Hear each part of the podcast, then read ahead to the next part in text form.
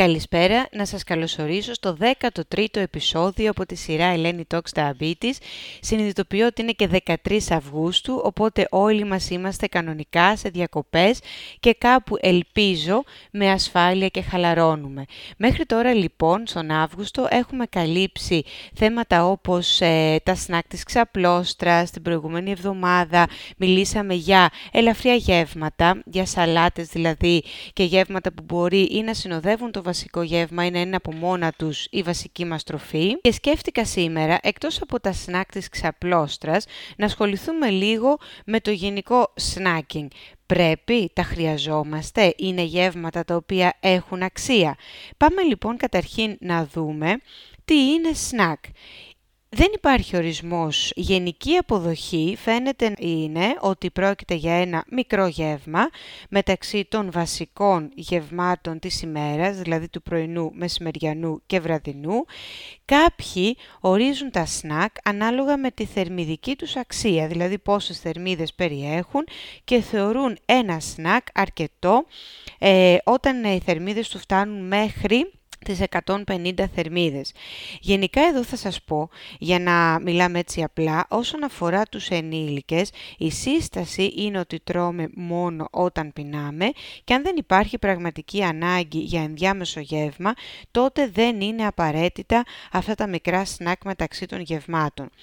Για τις μικρότερες τώρα ηλικίες, τα σνακ είναι εκεί περίπου στο 2,5 με 3 ώρες μετά από ένα γεύμα που προηγήθηκε, πρώτον σαν μια μικρή ενεργειακή φόρτιση, δηλαδή μια ευκαιρία για έξτρα θερμίδες, τις οποίες τις έχει ανάγκη το παιδί ανάλογα με την ηλικιακή του ομάδα και ιδίως σε παιδάκια, θυμηθείτε, ελιποβαρή, δηλαδή παιδιά που πραγματικά έχουν ανάγκη για αυτές τις έξτρα θερμίδες και πρέπει να συμπληρωθούν όταν οι μερίδες των κυρίως γευμάτων είναι μικρές. Κυρίως θα έλεγα εγώ, τα σνακ στις μικρότερες ηλικίες είναι και μια ευκαιρία να καλύψουμε, παύλα συμπληρώσουμε, ανάγκες σε θρεπτικά συστατικά.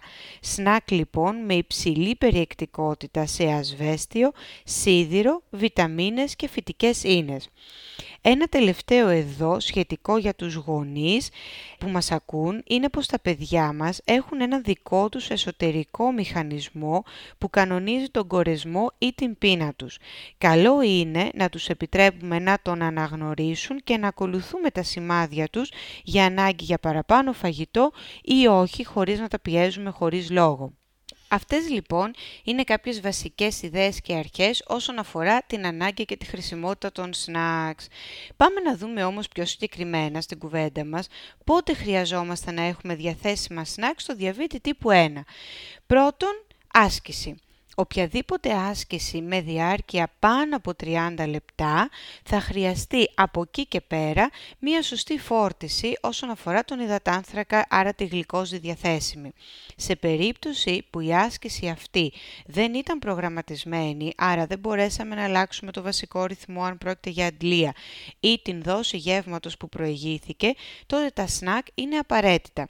Θα πούμε σε, μια, σε ένα άλλο podcast το τι ακριβώς πρέπει να κάνουμε για την άσκηση, αλλά τα σνακ της άσκησης πρέπει να είναι αξίας 15 με 20 γραμμαρίων, χαμηλού γλυκαιμικού δείκτη και εύκολα σαφώς να μεταφερθούν.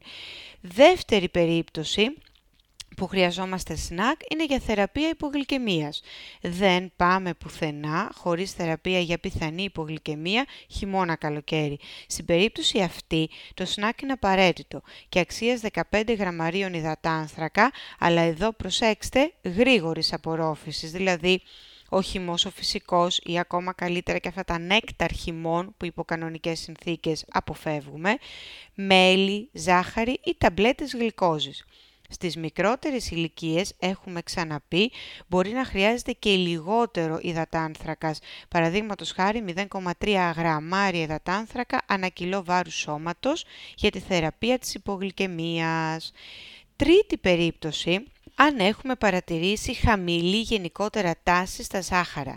Κάποια συγκεκριμένη στιγμή της ημέρας μπορεί η τάση να είναι πτωτική των ζαχάρων μας. Βέβαια, η συμβουλή μου σε αυτή την περίπτωση είναι να πάμε πίσω και να δούμε τι φταίει σε εισαγωγικά. Ποιος είναι ο λόγος για αυτή τη χαμηλή τάση και όχι να ταϊζόμαστε με έξτρα σνακ και παρά τη θέλησή μας κάποιες φορές. Όμως, σοφό είναι να έχουμε μαζί μας διαθέσιμο κάτι το οποίο θα κρατήσει τα ζάχαρα σε σταθερή πορεία.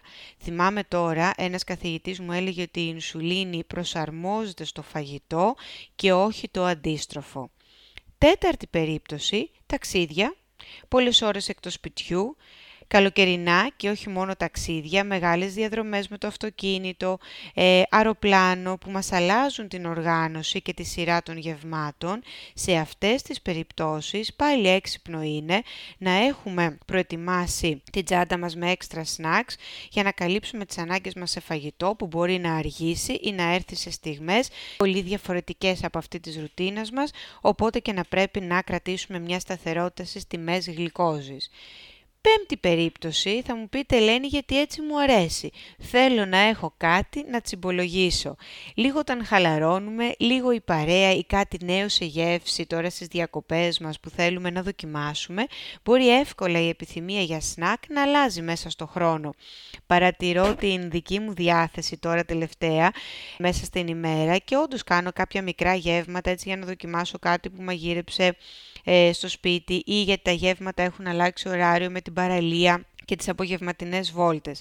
Συγκέντρωσα λοιπόν κάποιες ιδέες για όλους μας, μικρούς μεγάλους, αξίας σε θερμίδες λιγότερες από 100 και σε περιεκτικότητα ανθράκων μέχρι και 10 γραμμάρια. Πάμε λοιπόν να τις δούμε μαζί. Για αυτούς που θέλουν κάτι πάρα πολύ ελαφρύ και δροσερό, 70 περίπου ml από ζελέ χωρίς ζάχαρη με 10-12 βατόμουρα ή blueberries δίνουν 30 θερμίδες και 6 μόνο γραμμάριδα ανθράκων. Για αυτούς που είναι περισσότερο του αλμυρού, αγκουράκι σε sticks και 30 γραμμάρια τσατζίκι θα δώσουν άλλες 30 μόνο θερμίδες και 2 μονογραμμάρια υδατανθράκων, ενώ εάν θέλουμε ε, να συνδυάσουμε λίγο χαμ, λίγο αλμυρό δηλαδή, με τρεις φετούλες μικρές ε, από πεπόνι, τότε αμέσως αμέσως έχουμε καταναλώσει 50 θερμίδες και 4 μόνο, μόνο γραμμάρια υδατανθράκων θέλαμε να συνεχίσουμε το θέμα αλμυρό ε, και φρούτο, τότε 15 περίπου γραμμάρια φέτα, τυρί και 45 με 50 γραμμάρια μέσα στα φυλάκι αποδίδουν 65 θερμίδες και 7 μόνο γραμμάρια υδατανθράκων. Σαλάτα αβοκάντο που εμένα μου αρέσει και πάρα πολύ και είναι πολύ δροσερή, 25 γραμμάρια αβοκάντο με 80 γραμμάρια ντομάτα και λίγο κρεμμύδι, αυτό μας δίνει 70 θερμίδες και 5 μόνο γραμμάρια υδατανθράκων. Αντιστοίχως πάλι μπορεί να μας αρέσει ο συνδυασμός μοτσαρέλα τυρί και ντομάτα. Σε αυτή την περίπτωση, μία μικρή ντομάτα γύρω στα 50 γραμμάρια και 25 γραμμάρια μοτσαρέλα, μιλάμε λοιπόν για μικρά σνακ, ξαναθυμίζω, αποδίδει 70 μόλις θερμίδες και 1 γραμμάριο υδατάνθρακα. Πάμε τώρα προς τρία τελευταία σνακ τα οποία έχουν μέχρι και 10 γραμμάρια των θράκων, όπως ας πούμε ένα μπολ γιαούρτι γύρω στα 100 γραμμάρια, χαμηλών σε λιπαρά και γύρω στα 50 γραμμάρια, εγώ θα πω φράουλας, αλλά πάνω κάτω προσαρμόστο σε όποιο φρούτο θέλετε. Μας δίνει αυτό στο σύνολό του 75 θερμίδες και 10 γραμμάρια των θράκων. Επίσης καλή ιδέα, ε, στις 85 θερμίδες και με 10 γραμμάρια των θράκων είναι Μία ωραιότατη ριζογκοφρέτα, ε, γύρω στα 10 γραμμάρια λοιπόν, με λίγο φυστικό βούτυρο ή οποιοδήποτε βούτυρο καρπών, ας πούμε αμυγδάλου, και περίπου το 1 τρίτο της μπανάνας. Αυτό το μικρό σνακ, το οποίο είναι αρκετά χορταστικό θα σας πω, έχει μέχρι και 85 θερμίδες και 10 γραμμάρια υδατάνθρακα. Τέλος, κλείνω με κάτι το οποίο μάλλον θα ευχαριστήσει και μικρούς και μεγάλους, το γνωστό μας popcorn. Θα μιλήσω για το σπιτικό popcorn όμως, το οποίο έχει, η μερίδα έχει βάρος μέχρι και 20 γραμμάρια.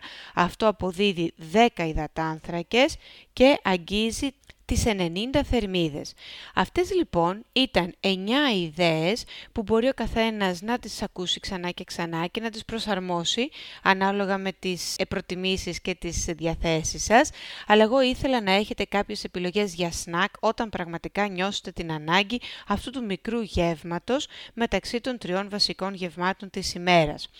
Την επόμενη εβδομάδα, την επόμενη πέμπτη, θα σας μιλάω από άλλο προορισμό και για ένα θέμα που ελπίζω να είναι ξενοδοχεία και μπουφέδες πρωινού.